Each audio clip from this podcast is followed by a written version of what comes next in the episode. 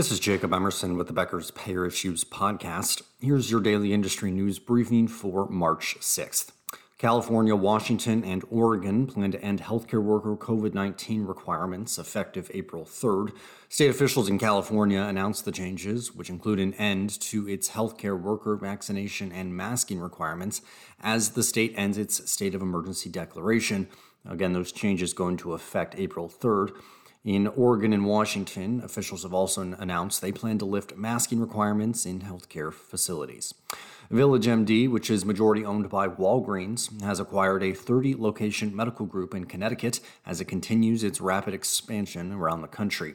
CEO and Chair Tim Barry called the deal for Starling Physicians a natural extension of VillageMD's growth in the Northeast, which includes the recent $8.9 billion acquisition of primary and urgent care company Summit Health. As of now, VillageMD had more than 680 practice locations before the purchase. Digital health company Transcarent has tapped longtime Cigna executive Tom Richards to serve as its executive vice president of business development. Mr. Richards spent 35 years at Cigna, most recently as the payer's senior vice president and global lead of strategy and business development. He will oversee Transcarent's business development strategy. Friday Health Plans is laying off 98 workers in Alamosa and Denver, Colorado on April 30th.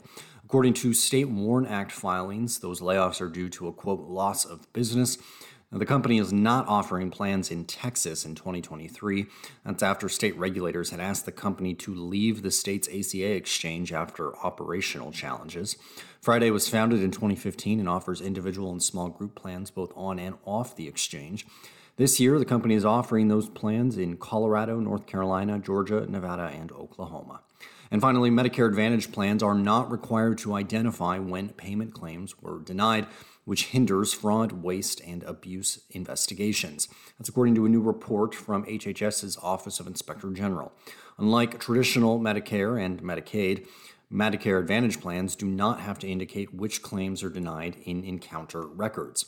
According to the OIG report published March 2nd, these MA plans submit adjustment codes when they do not pay the full amount billed for a claim. Those codes do not always indicate if a claim was denied, according to the report. The watchdog organization recommends that CMS require organizations to definitively indicate when claims have been denied. The agency did not concur or not concur with OIG's recommendation. Of all payer types, Medicare Advantage plans have the highest rates of claim denials for inpatient services. That's according to a recent report from Crowe Revenue Cycle Analytics.